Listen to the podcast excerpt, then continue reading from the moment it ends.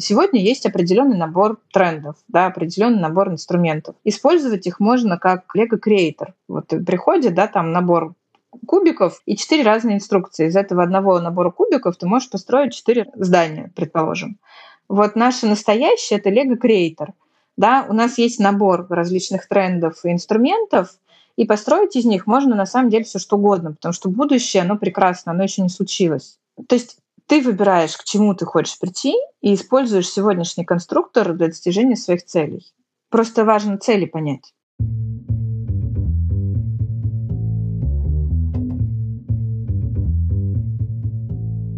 Привет! Я Юра Агеев, и это 270 выпуск подкаста Make Sense. Вместе с гостями подкаста мы говорим о том, что играет важную роль при создании и развитии продуктов. Люди, идеи, деньги, инструменты и практики. И сегодня моя собеседница Ольга Еремина.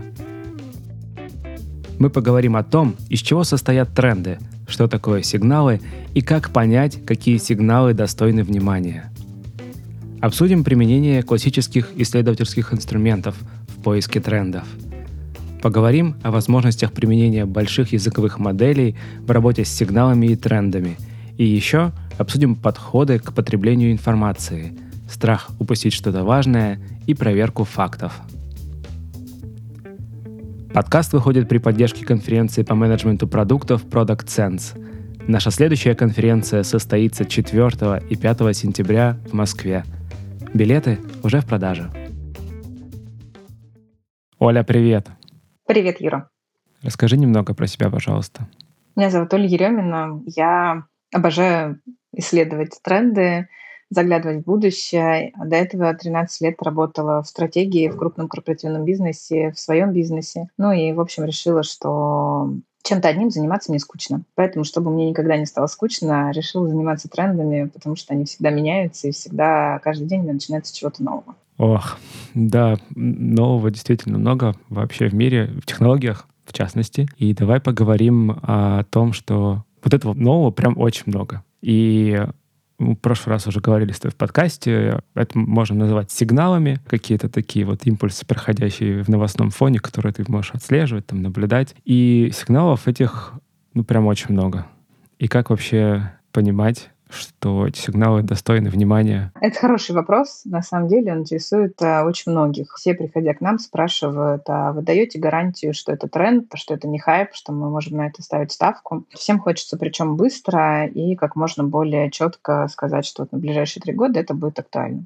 Но заключается здесь все в том, что для того, чтобы понять, истинные сигналы или нет, а когда мы только на них смотрим, сделать это невозможно нету такого чутья, не знаю, не прокачивается но со временем, что вот ты смотришь на какую-то новость и такой, вау, точно, вот э, за этим будущее. Такого не бывает. Даже самые крутые иногда порой новости сначала вызывают какую-то бурную реакцию, как вот с метавселенными, да, все покипело, покипело, побурлило, и потом затихло. Хотя кому-то казалось, что ну прям стопроцентный верняк, что можно делать на эту ставку. Как мы отличаем сигналы, которые действительно входят в тренд? Ну, во-первых, это время мы рассматриваем минимум год временной, в котором эти сигналы появляются. Если нам нужно сегодня посмотреть, верно это сигнал или нет, мы смотрим еще ретроспективу на год, на два, иногда даже на три года назад, были ли там похожие сигналы. Это первое. Второе, для того, чтобы решить, что этот сигнал входит в какой-то тренд, да, из него какой-то тренд, то получается, мы хотим увидеть сигналы в других отраслях. То есть, что не только вот мы видим что-то в еде начинающееся, да, а мы хотим увидеть это в других отраслях. Ну вот чат GPT, например, да, сегодня можно назвать начинающимся трендом, потому что его используют все отрасли, многие регионы, но пока еще я бы не стала бы называть, что прям вот именно в таком виде это будет тренд, потому что, ну, очень короткий временной период. Давай вот здесь э, тогда остановимся и еще раз проговорим. Не все пойдут слушать прошлый подкаст, но я советую. Разница между трендом и сигналом. Сейчас был намек на то, что тренд состоит из сигналов. Ну, давай раскроем. Для чего нужны сигналы? Сигнал — это такая минимальная единица контента. Это какая-то компания, новость, интервью, да, то есть что-то, что мы прочитали, увидели, минимальная единица информации, которая входит в нашу голову. Сами по себе сигналы — это просто набор, вот это действительно массив информации. Нам же хочется понять, о чем они нам говорят. Как нам это применить в бизнесе. Вот для того, чтобы это понять, мы из сигналов формируем тренды, то есть какое-то устойчивое развитие, да, например, там, применение искусственного интеллекта, использование еды как медицинского фактора, например, использование мессенджеров для любых целей, кроме переписки, для бизнеса и для там, личной CRM. -ки. Вот это уже трендики. Вот здесь давай пример просто попробуем. Вот с мессенджерами, например, да, то есть можно ли назвать трендом то, что мессенджеры действительно вышли далеко за пределы межличностного общения, стали инструментом бизнес-коммуникации, то есть бизнеса к клиенту, сотрудников внутри компании, инструментом автоматизации и прочим-прочим. То есть применение мессенджеров в практически всех вот этих областях коммуникационных жизни — это тренд.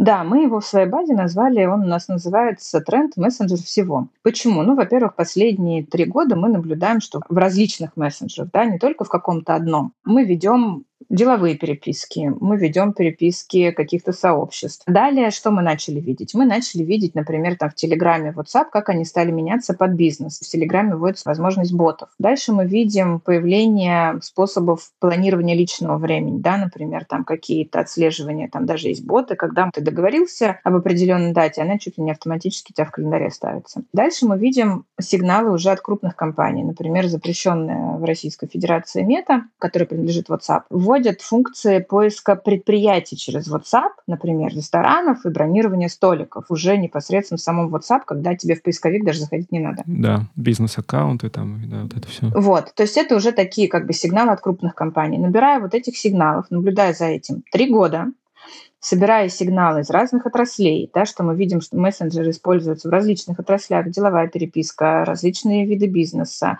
личные переписки, да, там семейные какие-то группы. Мы понимаем, что у нас накопилось не менее 30 сигналов, да, что здесь много разных маленьких таких вот отдельных фактов, которые про мессенджер говорят. Мы говорим о том, что спустя вот такое наблюдение мы формируем энное количество сигналов, не менее 30, в одну группу и называем эту группу микротрендом мессенджер всего. Возвращаемся к теме э, фильтрации сигналов, на которые стоит обращать внимание. Вот сейчас услышал два параметра. Первый, ты в самом начале озвучила, это время. То есть повторяемость, либо сонаправленность вот этих вот информационных единиц о какой-то технологии или вот способе применения. Второе, то, что услышал, это количество таких сигналов, да, как накапливаемый объем, который дает тебе уверенность. А тут, собственно, вопрос тогда да, например, три года — это много.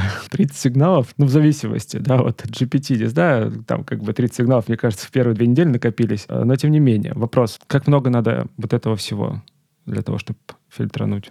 Смотри, есть а, количественные методы исследования, ими пользуются многие исследователи, где есть цифра 30, да, то есть ты должен провести опрос минимум на 30 респондентах. По идее, дальше у тебя соотношение ответов меняться не должно. Ну, например, у тебя там провел опрос среди 30 человек. Да, сказали 70%, нет, сказали там 10% и воздержались еще 20%. Вот это показал такие ответы, когда 30 респондентов. Вот даже если ты опросишь 300, соотношение да, нет и воздержались примерно должно быть одинаково. Поэтому мы в нашей методологии взяли вот это число 30, что минимально для рассмотрения вообще, что происходит, должно накопиться 30 сигналов для того, чтобы мы вообще на эту тему стали ну, вот, смотреть и переносить ее как-то на карандашик да, ставить. То есть это вот такое минимальное число. Понятно, что по разным тематикам оно иногда быстро накапливается, но здесь наш тогда фильтр время, да, что мы все равно ждем. Потому что то, что накопилось достаточно быстро за минимальный промежуток времени, как раз это и бывает чисто такое больше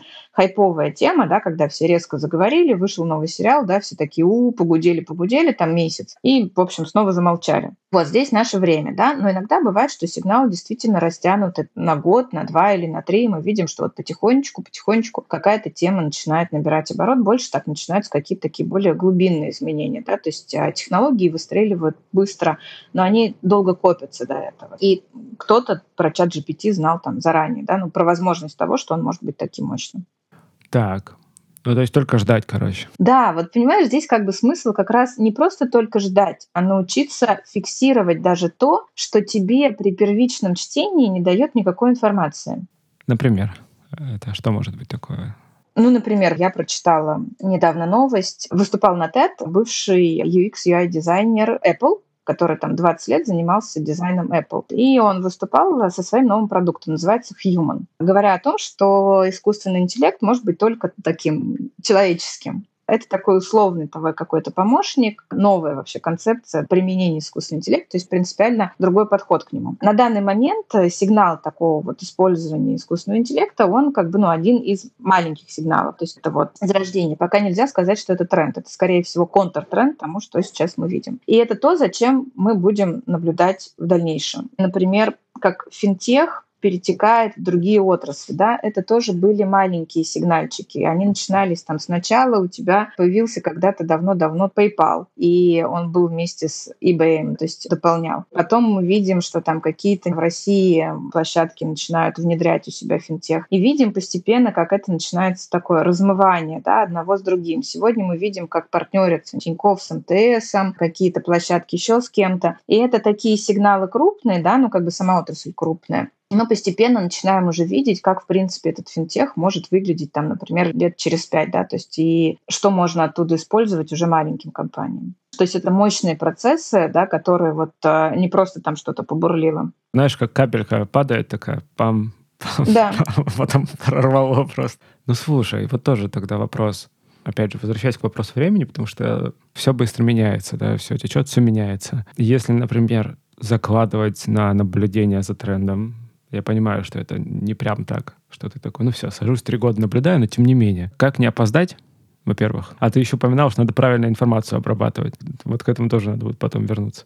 Наблюдение за трендами подразумевает, наверное, желание как-то не то чтобы смотреть в будущее, но хотя бы немного быть на волне вот этого всего. И если мы говорим, что нам нужно действительно долго смотреть, кажется, что можно пропустить этот момент, когда надо не только смотреть, а уже действовать. Ты знаешь, сейчас вот сравню, как я раньше вела себя в отпуске. Раньше, выезжая в отпуск, особенно если без детей удавалось выехать, дня на три, например, у меня был такой огромный список, что сделать в этом городе за два часа, за три часа, за пять часов. И еще мне нужно было обязательно заехать в какие-нибудь соседние города. Почему-то тот город, который я прилетала, меня не устраивал. Там мне нужно было еще охватить в радиусе 200 километров, абсолютно залезть там на все горы, деревья, искупаться, значит, во всех возможных водоемах и во всем остальном. Приезжая домой, я, конечно, была вообще максимально уставшая и через месяц уже не помнила, чем я вообще там занималась, потому что я там просто бегала вот так вот и все делала. Сейчас у меня подход к отпуску другой. То есть я приезжаю в один какой-то город и даю себе пять дней просто для того, чтобы изучить этот город, вообще понять его, чем он живет, а что в нем есть интересно. Выходя одним и тем же маршрутом, иногда начинаю видеть абсолютно какие-то потрясающие вещи только с третьего раза, когда иду по этой дорожке. Да? То есть первый раз я бегу, второй раз я там что-то ем, на третий раз я открываю глаза и начинаю смотреть. И качественно мой отдых и восприятие информации, которую я в этом, вижу в этом городе, в разы выше. То есть я больше понимаю того, что происходит. Да, я охватила немного, но то, что я охватила, в этом я разобралась. Полнота увеличивается, да? Да, и вот этот наш подход с информацией, да, что нам хочется подписаться там на 33 канала, да, когда у тебя в Телеграме просто ты все везде подписался, но все замьютил, чтобы тебя ничего не отвлекало. Ой, это новые папки модные вот эти вот, ага. Папки, да, то есть ты сразу там, ай, подпишусь на всю папку, да, потом главное разберусь. Главное сейчас сразу все замьютить, чтобы ничего не мешало. Я потом захожу, называю читать все, и нет. Ну вот, понимаешь, то есть как бы информация у тебя вал. Это вот как ты приехал в отпуске, и все в радиусе 200 километров надо охватить, а потом ты ничего не помнишь. Учитывая, что век информации, учитывая, что век данных, да, то есть мы сейчас тоже видим много разных сигналов про то, как важно с этими данными работать, про то, как компании объединяются уже. Вот я недавно писала пост, 10 человек, по-моему, отписалось сразу. Про партнерство, где я писала, что важно не я привел тебе клиента, тебе дали денег взамен, да, там мой партнерский процент. А важно обмениваться информацией, да, дополнять, повышать лояльность клиента, который к тебе приходит. И вот эти данные, эта информация, это новая валюта. Ее нельзя наскоком залез в Телеграм, быстро все проскроллил, мозг скрипел, отключился, перешел там еще куда-нибудь, полистал фоточки, да, там отдохнул, фу, выдохнул, там сложно, там новости плохие, да, там мне кто-то рассказывал, что в Телеграм залезает, когда хочется взгрустнуть. Подход к информации должен измениться подход к восприятию информации должен стать осознанным. Лучше меньше, но качественно. Лучше ты сегодня прочитаешь один какой-то канал, например, да, там в ретроспективе посмотришь, что там за месяц писали в этом канале, и выпишешь то, что тебе действительно запало в душу, да, либо просто интересно, что ты не понимаешь сегодня.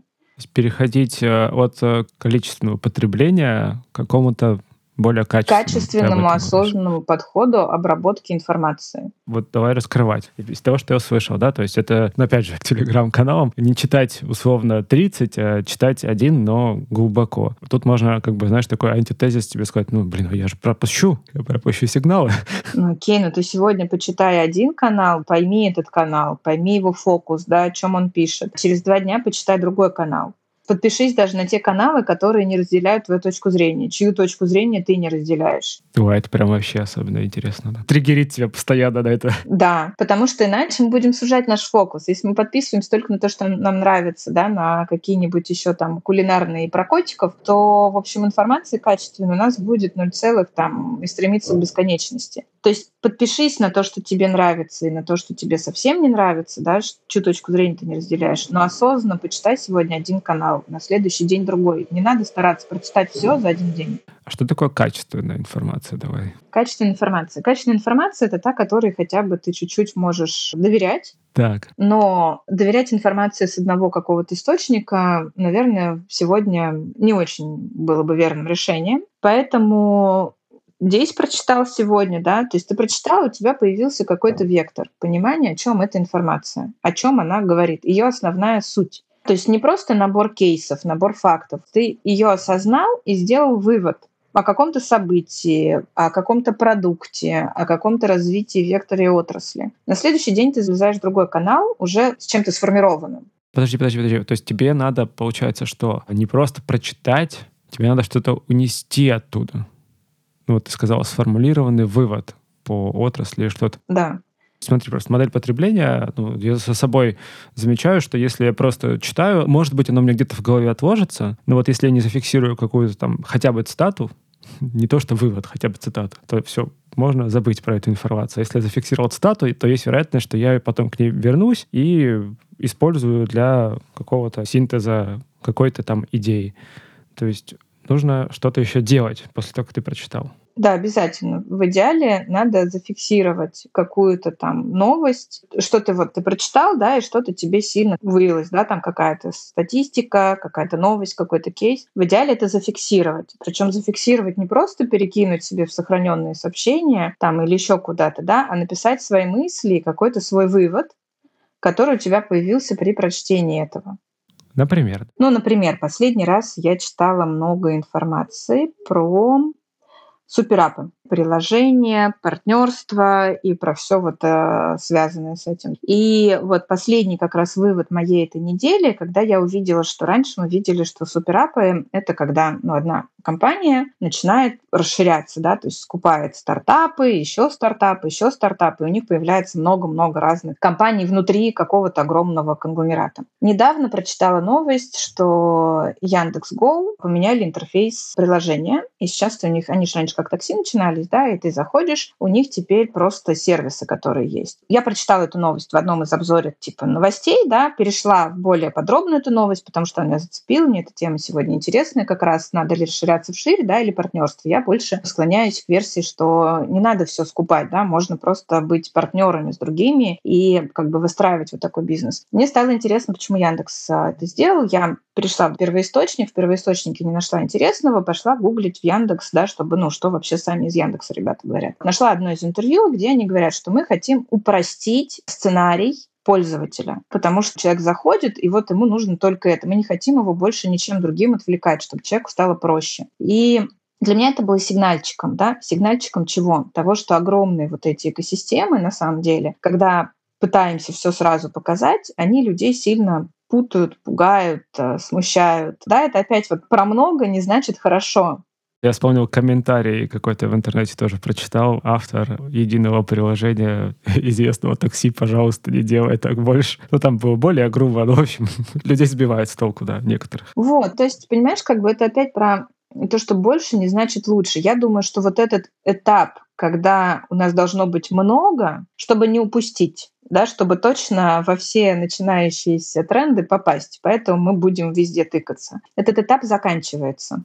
То есть вот ты такой для себя зафиксировал такой микровывод, чтобы потом дальше с ним поработать при изучении новой информации. Я его зафиксировала, я его записала, я поставила нужные теги и потом докидываю еще сигналы. В принципе, у меня уже сложилось какое-то понимание мое первичное, куда движется. Дальше я просто начинаю видеть сигналы, которые этому подтверждают, но если я вижу сигнал, что наоборот кто-то да, там снова все пытается под себя подмять, я все равно его фиксирую. Чтобы избежать вот этого опять однообразного восприятия как бы информации, да, мне важно все время видеть два разнонаправленных процесса, потому что одно без другого не бывает. Как э, недавно, по-моему, я в книжке прочитала, что да, без нет не бывает. Вот это вот важно, да, то есть если что-то идет в одну сторону, значит, в другой стороне тоже что-то меняется. Окей, так, вот ты упомянула про это. Давай попробуем чуть углубиться в вопрос предвзятости, например. Той же самой, да, вопрос того, что ты, я вообще, человек может поверить в какой-то тренд, да, или, не знаю, там, увидеть, что оно ему нравится, короче, вот как часто можно читать, как э, Цукерберг продолжает топить э, за виртуальную реальность и, не знаю, обижается или нет, что его не позвали там на совет по AI куда-то там, но не суть. Вот я наблюдаю со стороны за этим, да, совсем, и для меня то, что там, опять же, Facebook принадлежащий мета, в общем, запрещенный в России. Когда ты там купил Oculus компанию, да, для меня это было такое прям сигналище. Ну, типа, ого, сколько-то там миллиардов долларов это все сделали. Потом оно начало убивать. Потом, когда появились метавселенные, ну, если честно, не такой сильный, как когда Oculus был сигнал. И сейчас прям вот для меня оно там что-то заглохло. Но при этом вот есть Марк, который в это все верит, например. Но есть не только Марк, который во все это верит. Есть еще очки Vision от Apple. Но суть в том, что вот где граница между верой и действительно трендом, набирающим силу? Это граница время, это раз. И второе, это граница, что раз в полгода ты перетряхиваешь свое восприятие, да, вот у тебя есть восприятие с точки зрения там метавселенной, вот ты в это веришь сильно, да, и ты задаешь себе вопросом, а что мне говорит о том, что этот тренд не выстрелит? Если вот мы, например, перетряхиваем нашу базу, да, у нас там стоят фильтры. Предположим, самая простецкая квалификация. Вот мы какой-то сигнал сосканировали, да, и у него есть э, признак. Это политическое, социальное, экономическое, а, законодательное явление, либо технологическое. Да? Если я, например, перетряхиваю эту базу раз в три месяца, ставлю фильтры, вижу, что у нас одни технологии, вот прям, знаешь, засилие AI, там одни сигналы только про AI, ML и про все же с ними. Я пишу нашим аналитикам, я говорю, слушайте, а, а что с людьми? А что там вообще происходит другого? Да. Вот ты сейчас сказала про, а почему я в это верю или не верю, почему я так думаю, да, я понял, что я новостей про, например, VR, AR, ну, просто не видел за всем остальным. Ну, то есть вот был поток про AI, был поток про, про там, политику, гео и вот это все, и все, оно потерялось. И часто, на самом деле, какие-то значимые события происходят вот так в тихушку, в уголочке. Понимаешь, когда наш э, фокус переключается на одну какую-то тему, другие темы, они же не стоят на месте. Просто наш фокус переключился. И вот этот внутренний фильтр свой важно периодически калибровать. Да? Сегодня часто все уходят в технологическую, да, и в основном там 2-3 технологии, которыми люди прям все снова теперь этим углубляются. Но все остальное, оно же не стоит на месте. Если говорить про технологии, то биотех кажется даже в разы важнее, чем тот же чат GPT, да, там, когда, извини меня, маску выдают разрешение ставить эксперименты на людях и вживлять им чип как бы это же совершенно вообще другой вектор развития. Да? То же самое касается вот этого Human AI, который бывший UX я Apple заявил. Или, например, а, про генетику, да, про смешанную реальность, про очки Vision от Apple, да, которые там, может быть, сейчас и стоят а, огромных денег, но они же тоже не на пустом месте выпустились, да. И про очки, у них больше шансов с этими очками выйти, да, потому что у них есть пользователи айфонов, на которых стоит много приложений, и что мешает а, к этим приложениям подключить какие-нибудь дополнительные фичи, да, для которых надо использовать очки, например. И ты уже сделал вот эту вот а, экосистему. А про очки-то я и забыл. Вот, понимаешь? Ну, я посмотрел, что они стоят 3600 долларов, такой, а, потом когда-нибудь подешевеет. Ну вот, а цена это на самом деле, она же вызвала очень много споров, и много было как раз а, вот таких упоминаний про эти очки на базе цены, да, и чего это они такие дорогие. Ну, есть определенная категория людей, у которых есть эти деньги, они такие, ум, такие дорогие, как бы надо вот приобрести. А что это? А да, что я, это? значит, да. буду один ходить. Окей. Так, значит, работа с предвзятостью — это, собственной, ну, то есть, во-первых, ее признание, во-вторых, это какая-то перекалибровка фильтров собственных восприятий информации и источников еще было бы неплохо, видимо, задаваться вопросом, а вот эти мои источники, они вообще менялись, не менялись, и может быть, что это, видимо, их обновить. Вообще даже те же самые, знаешь, какие-то твои подписки, информационные каналы прочитать и посмотреть вообще, на какую они, в принципе, тематику и о чем они пишут. И просто перетряхивать даже свои источники хотя бы периодически. А вот тут еще возвращаясь к вопросу предвзятости, но, но немного с другой стороны, да, о том, что фактор веры все равно присутствует. Да, человек может просто верить во что-то. И эта самая вера, она, по сути, сможет и ну, менять будущее. Так-то в теории какое-то, по крайней мере, личное будущее. Если человек верит, например, опять же, в виртуальную реальность, вот он такой, 3600 долларов, блин, ну я в это верю. Я должен быть первым. Пошел, не знаю, взял кредит и что-то еще, ну то есть и так далее, и так далее. Вот что вообще про это думаешь? Насколько это важная часть вот, работы с трендами и надо ли про это помнить? Вообще, когда мы работаем с трендами, мы всегда советуем компаниям начинать с формирования такого вот долгосрочного видения. Да, то есть вообще, зачем вы все это делаете? К чему вы хотите прийти? Как оказывается, это огромная проблема, потому что все видят будущее в основном, когда они просыпаются. Персональный помощник им готовит яичницу, потом да, авторобот машин отвозит их в офис, там за них виртуальная тетя что-то сделала, потом они обязательно, как сейчас модно, сходили, позанимались спортом, потом они правильно попитались, потом они снова вернулись, потому что у них work-life balance, вот это все, да, потом они снова вернулись, у них там виртуальная тетя что-то им там снова рассказала, сама раскидала все письма, сделала адаптированные там дашборды, они там все, значит, посмотрели быстренько, вернулись, обязательно уделили время семье и легли спать обязательно до 10, потому что так надо. При худших вариантах там только что питание, говорят, что из пробирки, из 3D-принтера напечатанные и все вот таком. Наверное, процентов 90 людей, с которыми начинаешь работать про вот долгосрочное будущее, видят его так. Когда ты им задаешь вопрос, а вы так хотите, как бы, ну, почему? То есть вы, они прям, знаешь, так вот рассказывают, как будто это свершившийся факт, понимаешь? Это вера. Это вера большего количества людей сегодня, что будет так. А когда ты спрашиваешь, а вы так хотите?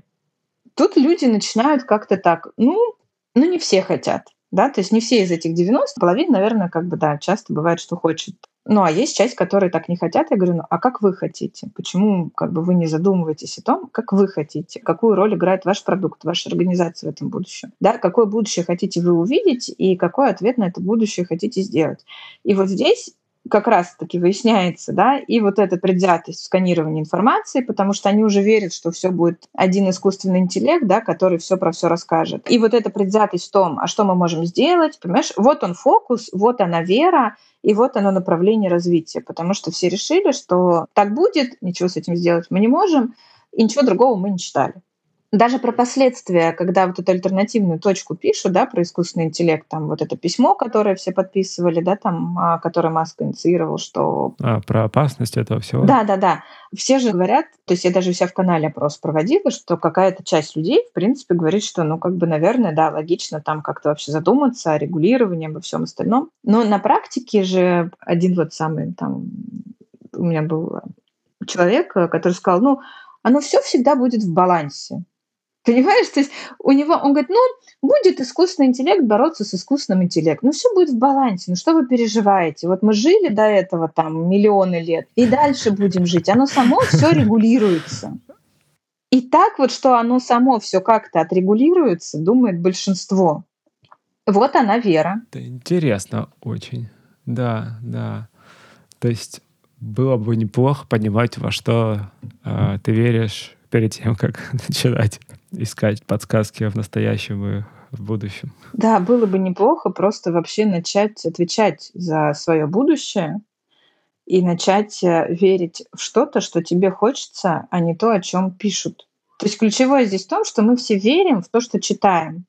Так подожди, а если ты начнешь верить в то, что это хочется тебе, это же может быть галлюцинация. Нет, ты просто начнешь действовать в другом векторе чуть-чуть понимаешь, как бы сегодня есть определенный набор трендов, да, определенный набор инструментов. Использовать их можно как Lego Creator. Вот приходит, да, там набор кубиков и четыре разные инструкции. Из этого одного набора кубиков ты можешь построить четыре здания, предположим. Вот наше настоящее — это Lego Creator. Да, у нас есть набор различных трендов и инструментов, И построить из них можно на самом деле все что угодно, потому что будущее, оно прекрасно, оно еще не случилось. Еще нет вот этой виртуальной тетеньки, которая все за тебя сделала, и нет еще, не знаю, наоборот, там утопичного, что ты живешь в лесах, отказавшись от всей цивилизации, от зубной щетки и бритвенного станка. То есть ты выбираешь, к чему ты хочешь прийти, и используешь сегодняшний конструктор для достижения своих целей. Просто важно цели понять. Это проблема, кажется. Вот, это большая проблема, потому что этому я как раз а, сейчас читаю книжку Дэвида Рока, называется «Мозг. Конструкция по применению». А что-то знакомое. Там, по-моему, еще со сценой, да, что-то пример был какой-то. Что да, да, да, да, да, вот, вот со сценой, со всем остальным. И про эту сцену он как раз рассказывал, что когда мы переходим в стадию работы, да, нам надо какие-то прогнозы, планы, вот это все делать. Это самое сложное, потому что это то, что нас мозг не умеет и не любит делать, думать о будущем. Поэтому вот с этим надо как раз работать. Так, а вот поиск сигналов, наблюдение за трендами — это как раз про что все-таки в большей степени? В моем понимании это про будущее. Наблюдение за трендами и сигналами — это про проявление будущего в настоящем. Вот так вот тебя окончательно запутаю. Сегодня происходит вообще много разных, да, и космических вещей. Мы там видим, что и стартапы, которые получают э, миллиардное финансирование, про то, чтобы взломать генетику, чтобы клетка человеческая не старела, например, да. Мы видим тренды, которые называются бессмертие как сервис. Ну, вообще многие умы человечества сегодня смотрят, да, как бы в сторону, что что как бы нам еще вот а, денег у нас теперь много, как бы нам еще теперь пользоваться ими подольше, да, и вообще хочется как бы взломать и жить, в общем, максимально долго. Про это даже в книжке Харари пишет, да, что вот это вот бессмертие, здоровье, это вообще то, над чем люди думают, да, и то, что может еще большее неравенство сделать. Мы все это видим сегодня. Кто-то скажет, что да, это вообще там полный бред.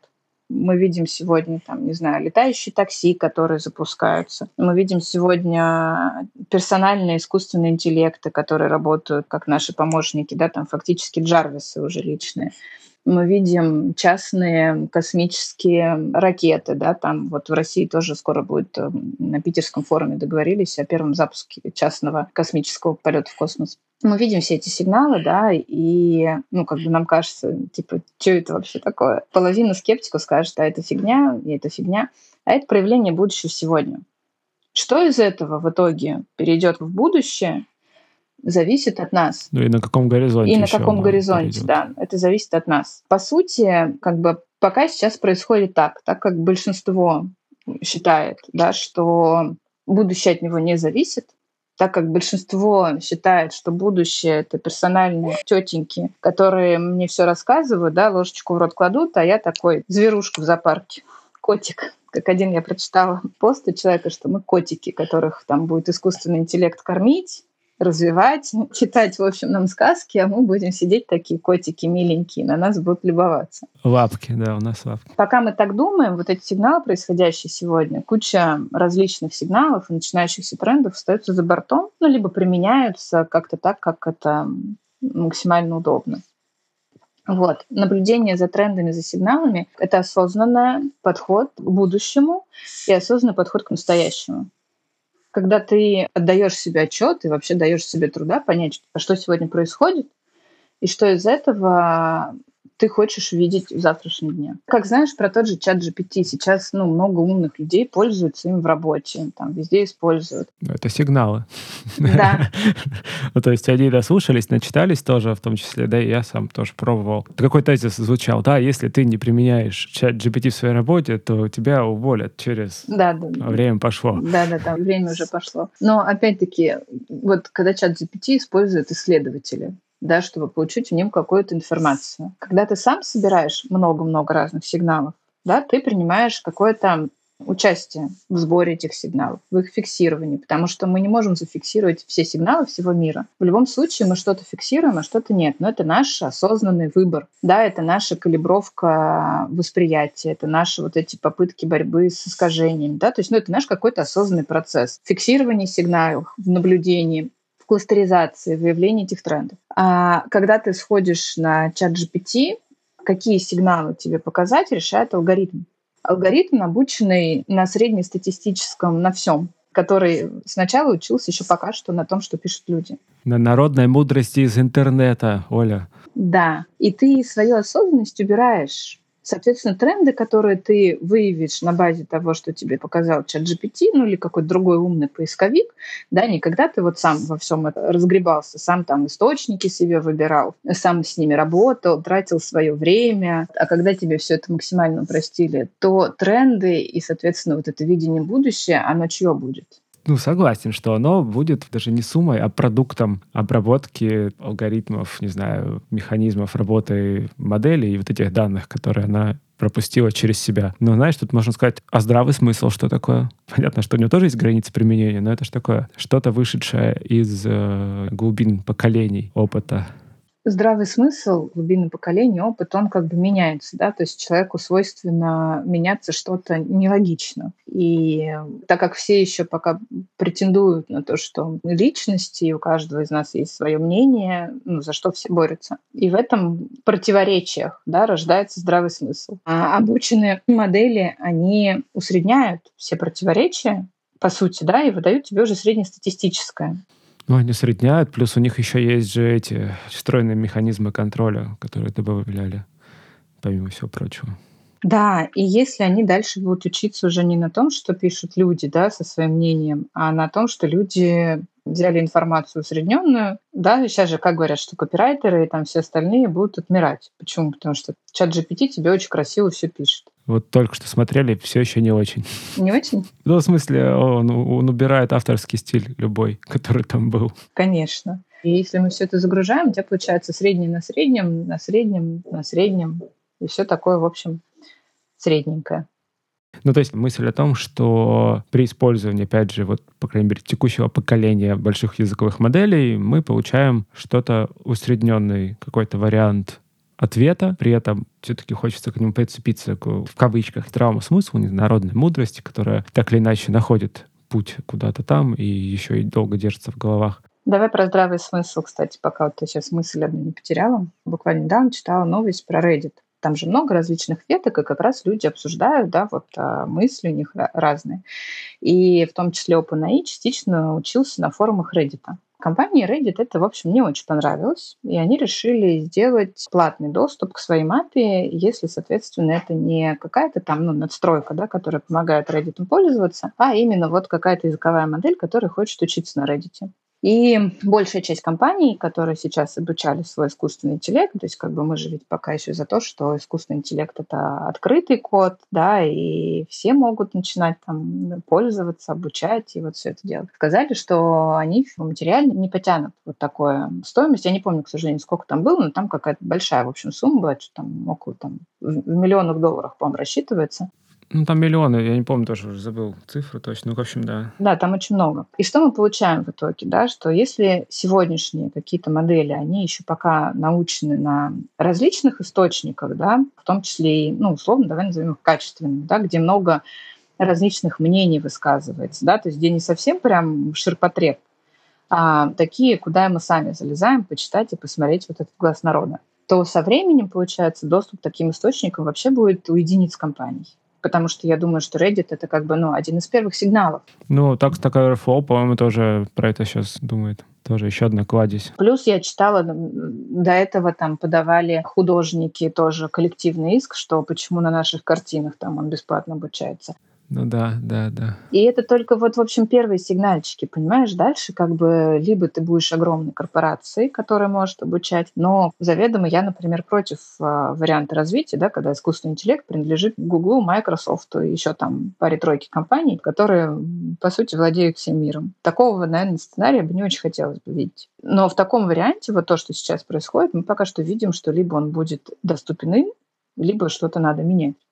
Ну, это интересно. Мы тоже в одном из выпусков предыдущих обсуждали, что один из вариантов развития будущего — это индивидуальные, корпоративные э, большие языковые модели, как только кто-то придумает, как поставить их на конвейер, выпускать и обучать на данных, которые есть у компании, которых, может быть, недостаточно для текущего уровня моделей, например, но это тоже. Ну вот да, тут смысл как бы в том, что на самом деле хорошую языковую модель обучить очень-очень-очень дорого. Но если люди привыкнут пользоваться ширпотребными языковыми моделями, то пройдет там 10-15 лет, и мы вообще разучимся самостоятельно искать, а пользоваться будем, ну, простите меня, абсолютно второсортной информацией. А информация формирует э, сознание. Как мы, в общем, мы начали с того, что информация — это валюта современного вообще 21 века. И за ее качество надо отвечать. Поэтому лучше потратить время поискать ее самостоятельно, чем пользоваться среднестатистическим от среднестатистического. Обработка информации как конкурентное преимущество получается. Так и есть. Посмотри, какие, да, там скиллы, софт-скиллы вот сейчас любят публиковать а, консалтеры и компании, которые HR занимаются. Топ софт-скиллов, которые надо там прокачивать. Что мы там видим? Системное мышление, критическое мышление, да, вот это вот все. Потому что люди начинают это катастрофически утрачивать. Но как прокачать критическое мышление, пользуясь сторителлингом из чат GPT, который так все тебе уложил все красиво в одну строчечку? Ну, там еще факт-чекинг же большой вопрос у моделей текущих, по крайней мере. Да, факт-чекинг — это вообще отдельная история. Ну, сегодня очень все любят тоже модное слово сторителлинг, да, чтобы у тебя была единая история. Там, расскажи историю про продукт, твой сайт должен читаться как история, да, потому что, ну, чтобы все было гладенько. Там, вот если ты ведешь тренинг, он тоже должен быть без сучка, без задоринки, да, потому что если вдруг, не дай бог, у тебя там что-то не в ту логику укладывается, слушатели заметят это, и вдруг у них появятся какие-то вопросы. Внимание потеряешь, да-да-да. Да, да, да, да, да. Вот, они должны тебя прослушать, и ты, в общем, должен вот это вот все сторителлинг. Языковые модели как раз а, вот эту логику очень хорошо усваивают со сторителлингом и со всем остальным. И поэтому там новости, которые написаны красиво, да, что там, начало, да, там кульминация, развязка, что там еще в историях должен быть плохой герой, вот это вот все. Ну, в общем, из уроков литературы, да? Да, да, да, да, да, да. Есть даже книжка, там, Story Brand называется, там как раз учат, что ты, в общем, любой свой бренд компании можешь прокачать, если у тебя вот там по определенным этапам будет расписано то такие новости очень сложно как раз подвергать проверке потому что твой мозг воспринимает информацию без сучка, без задоринки. Mm, потому что а если они сложены в историю, они уже по умолчанию доверят тебе какое-то там. Да, понимаешь? И мозг гладенько все это воспринимает, формирует твою реальность. И тебе сложнее задать вопросы, потому что что тебе надо сделать? Тебе надо сделать обратный процесс. Тебе надо историю раздробить на факты. И каждый из этих фактов подвергнуть сомнению. Ну да, по сути, применить логику и попытаться увидеть вообще, вот есть, например, набор событий, между ними вообще связь есть, а она причинно-следственная. Ну, в общем, начать разбирать по косточкам получается. Да, потому что в истории, ну, как бы оно все будет гладенько, все хорошо, да, там тебе все рассказали, ты такой прочитал, тебе интересно. Понимаешь, опять вот это вот наше... Кто сказал, что надо быстро применять тренды? Кто сказал, что надо везде успеть? Кто сказал, что всегда должно быть интересно?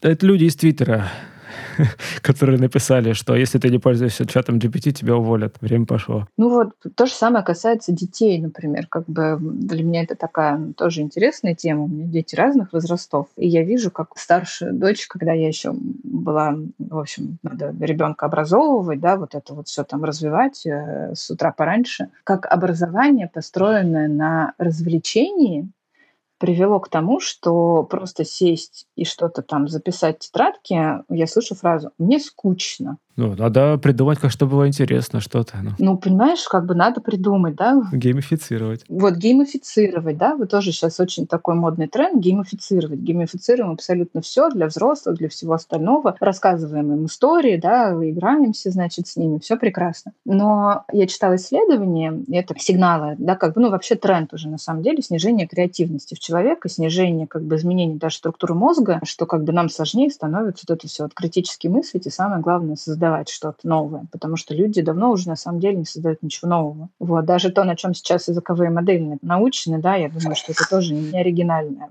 во многом. Да, уже последние лет пять, а, как началась вот эта креативная экономика, что обычно делают, да, как бы взять чужой контент, его красиво переупаковать и написать от своего имени. Поэтому я думаю, что все последнее, это тоже уже давно, в общем-то, переписано. И исследование говорит о том, что, например, скука это очень полезное вообще состояние для ребенка и для человека тоже. Просто скука, ничего не делание. Почему? Потому что когда тебя чем-то занимают, развлекают, ты поглощаешь информацию.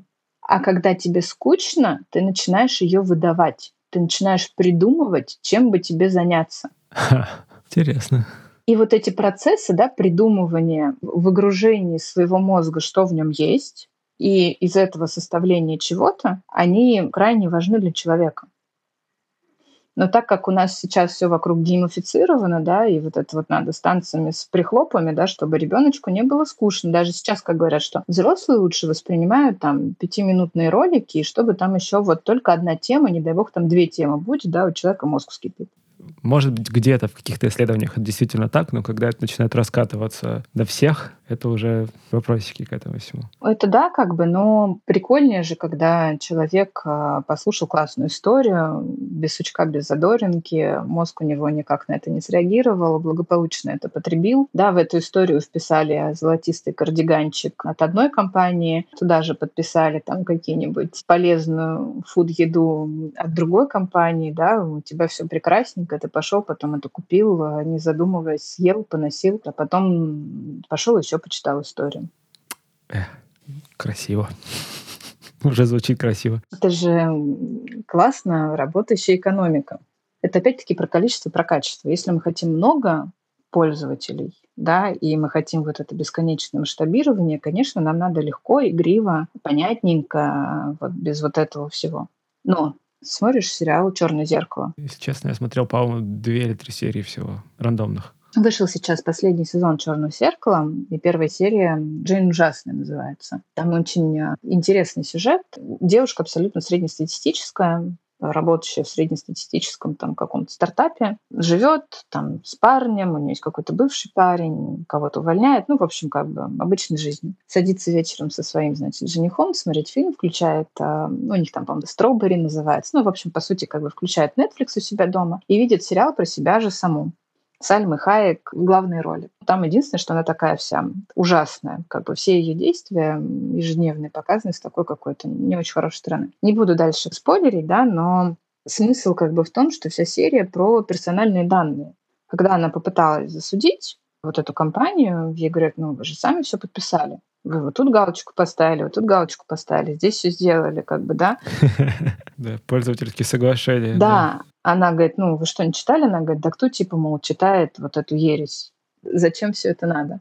Это даже есть э, у NoiseMC жертва галочек пользовательских соглашений, по-моему. Ну вот, я давно вот про эти галочки, про вот эти персональные данные читаю, тоже вижу разные происходящие события. Больше всего меня поражает опрос, что люди как бы готовы полностью отдавать свои персональные данные, если им за это что-то дадут ну, там, знаешь, условно, там в медицине их там вылечат, да, но кажется, что как бы отдаем же мы не за то, чтобы нас вылечили, отдаем мы в основном за потребление.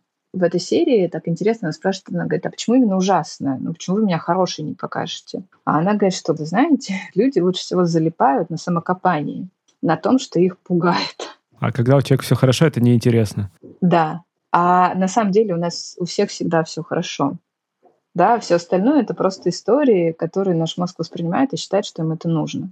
Вот. И вот эти все данные, геймификации, это легкий наркотик, быстрое удовольствие, что-то купить, э, где-то поиграть, да, там легкую информацию воспринять, поскролить вот это все. Периодически сейчас читаю, что кто-то там пишет, что, вы знаете, я вот раньше скроллила Инстаграм, а сейчас книжки читать начала. И это так круто оказывается. Но книжку же реально же сложнее читать, чем Инстаграм скроллить. Это да. Там нужно больше загружать в оперативную память, как минимум, и удерживать потом эту конструкцию. Вот. Но удовольствие-то приносит это часто больше. То же самое с информацией. Когда ты эту информацию понимаешь и делаешь выводы, удовольствие приносится сильно больше, чем когда ты просто проскроллил вот этот вах, и ты такой, знаешь, вышел из смартфона, и такой мир говно Господи, ну что? И мы впадаем в другую крайность. Мне надо вообще от всего отключиться. Я ухожу в детокс, в горы. Я вообще ничего не хочу знать. То есть ты понимаешь, чего как бы мы добились вот этим обзором информации? Люди не приходят к тому, что окей, я буду читать меньше, но осознаннее. Не буду торопиться, да, не буду ставить свои цели, что главное ничего не пропустить, главное там во все тренды попасть.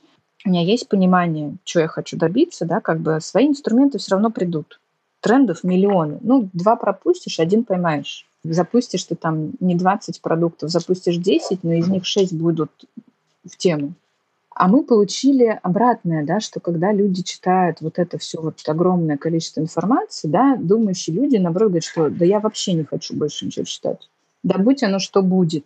Да снижу я свой горизонт там до одного дня и буду жить вообще одним днем. То есть вместо того, чтобы переосмыслить свой подход вообще к восприятию информации, перестать гнаться за объемами, за скоростями, а начать осознанно воспринимать вообще вот эту информацию, мы начинаем от нее отключаться.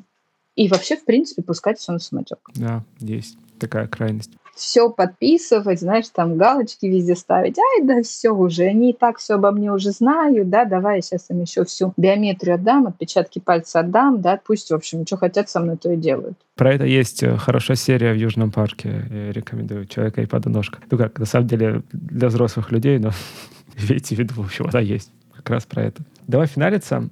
Я увидел начинающийся тренд. Вот что человек по твоему подходу, по твоей методологии должен увидеть, чтобы иметь возможность, так сказать, не голословно? Он должен увидеть разные сигналы, которые говорят об одном и том же. Эти сигналы должны быть в разных отраслях, ну хотя бы в двух. В идеале ретроспектива этих сигналов минимально год.